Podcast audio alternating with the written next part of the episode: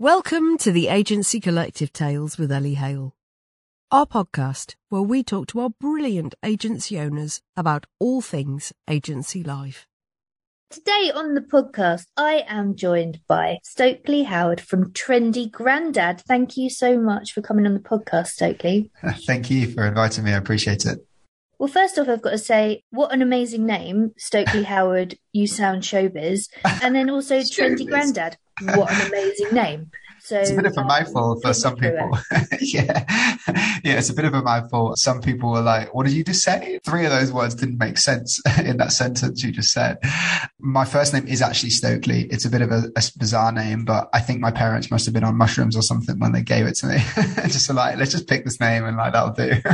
um, do you know where they got it from? Was it like from a novel? Was it from a film? Yeah. I was named after a black civil rights activist called Stokely Carmichael. He was under Martin Luther King's wing almost. It was like, you know, sidekick. You know, he's a bit like Robin to Batman. And he put a lot of protests together to, you know, that's who I was named after. So that's always a story to tell. Inspiring. Then, My name's Eleanor Elizabeth, named after two okay. queens. So I like that. I'm not royalty yet, though, damn it. Well, you might be related. Who knows? Did like a DNA test that goes back like 20 years. Don't think so, mate. There's, there's not much royalty in Eastbourne. no, there's not much royalty in my end either.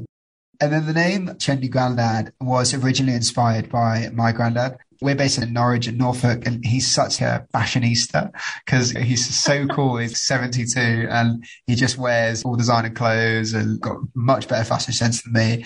And I was like, oh, everyone always used to say to me, Oh, your granddad's so cool. Like he's so fashionable and, and whatever. So I was like, what am I going to call an agency? I'm I going to call it Stokely and Adam Video or what am I going to call it?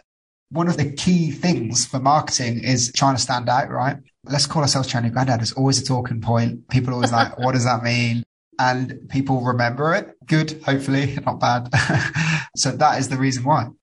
Oh my god! And does your granddad feel like a rock star as a result? Yeah, he walks around Norwich now going, "Do you know who I am?" you just recently held a massive event for young entrepreneurs. Can you tell me a bit about that? Yeah, sure. So it all started about two years ago before lockdown in the Norfolk space. We're about two years old, Trendy Grandad is. And when I came into the Norfolk business space, there wasn't a space and, or community just for young entrepreneurs. And there wasn't a networking group or community, I guess, that felt like it was designed for me and, and built for me as a person. We've all been to networking groups where you have to have coffee at 5.30 in the morning or is full of people that just aren't you and you as a person. And I was like, there's a need for this in Norfolk. It's been done in London. It's been done in Manchester. And I've been to events in Manchester and that's where I was before I came to Norfolk there's a massive need for this and it's just not being facilitated by anyone. So I contacted the Norfolk Chamber of Commerce and said, look, guys, you have a bit of a stigma around you as a chamber. Is this something that you wanted to change? And they said, actually, you've hit us at the right time. We're going through this change and we want to try and appeal to younger people and help the young business community. So I said, great, let's come together, let's collaborate and create this event and create this space. And then what that gave birth to was Generation E, which is what we call the events and we held our first one two weeks ago now at a brewery in Norfolk. We had a capacity of 60. We sold 60. So we sold it out. We sold a full marquee out of under 35 year olds or thereabouts. Some people would just scrape at 35, but I know who you are. the aim of the space isn't to annoy the older people because there's plenty of networking events out there for all different types of people. There's networking events out there for women. There's networking events out there for all different types of people. This is for young entrepreneurs and young professionals.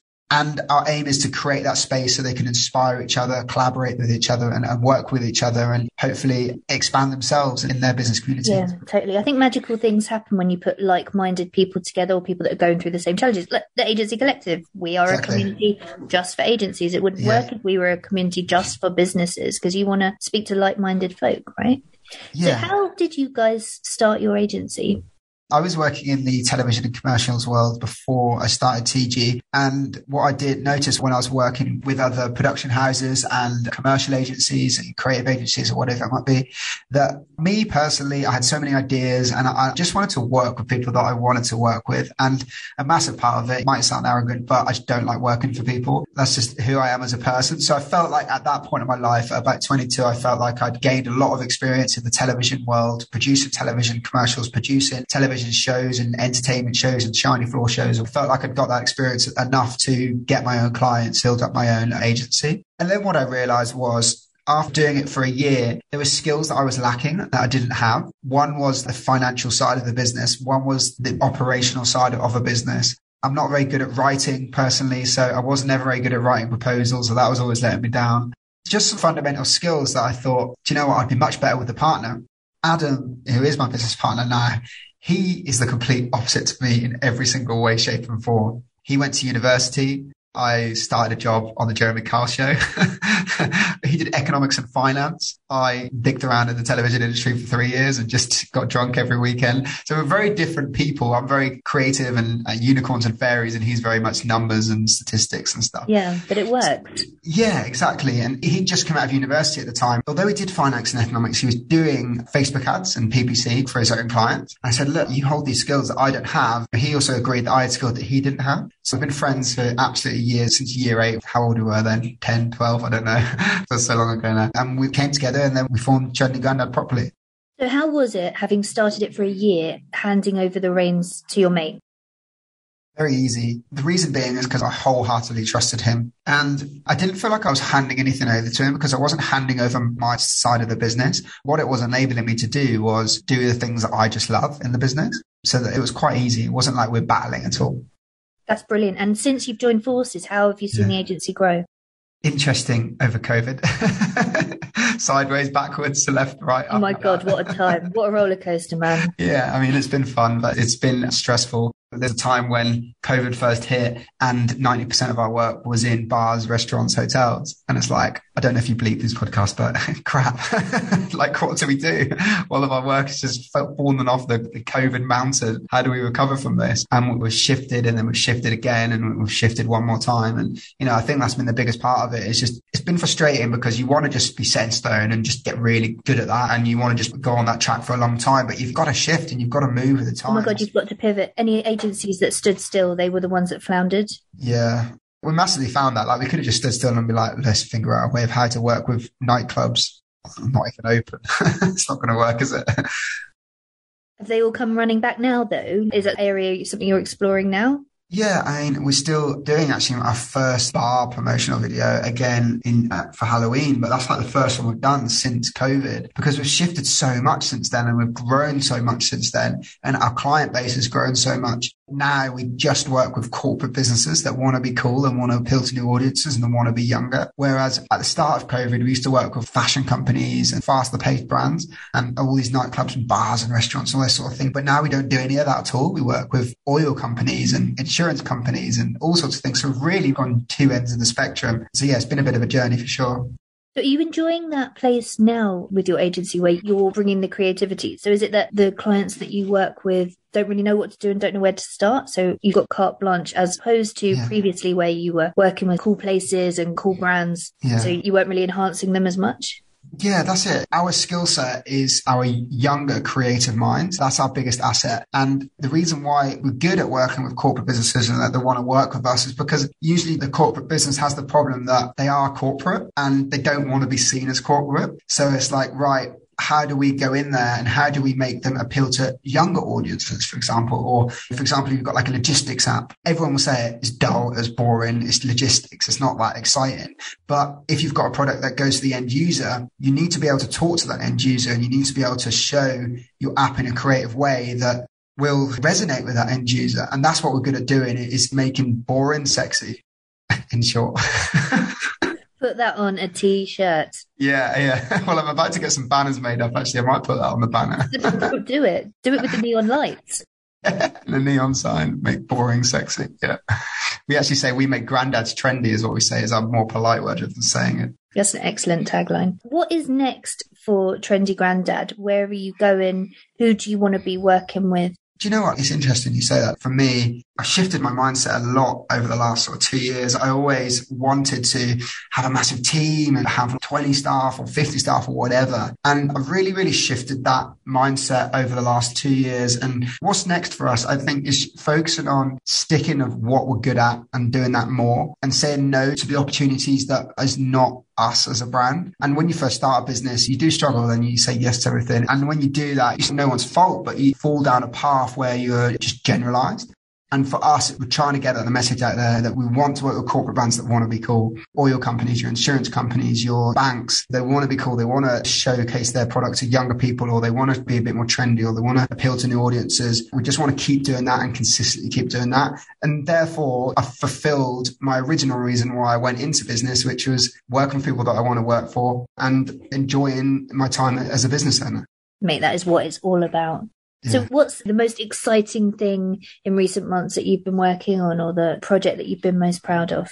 God, I have to think about that one. There's quite a few, and for all different reasons. We did a music video, one of the ones that is not the biggest project in the world, but I feel like it had a lot of purpose. We did a music video for a band, and that's not something we usually do, but the reason why the band were doing it was such a good reason. I was like, we cannot not do this. They wanted to raise money for a, a dementia charity. And we were like, okay, cool. We can put the video out there and we can say this is raising money, but how do we resonate with someone who might have dementia or their family member might have dementia or they might be seeing signs of it. So we created this really emotional storyline of this older guy who was living by himself, who had dementia and he would walk out the house by himself. And in the story of the piece, he remembered by listening to music and the music that he was listening to was the band's music. And he met a young kid along the way and the young boy helped him out and stuff like that. It was really like BFG type story. It was really sweet. I want um, to watch it. Yeah, I'll send you it. And what it did is it did really well in press and people really resonated with the actual story of the video. And for me, raising awareness or something like that is just, it beats anything else, to be honest with you.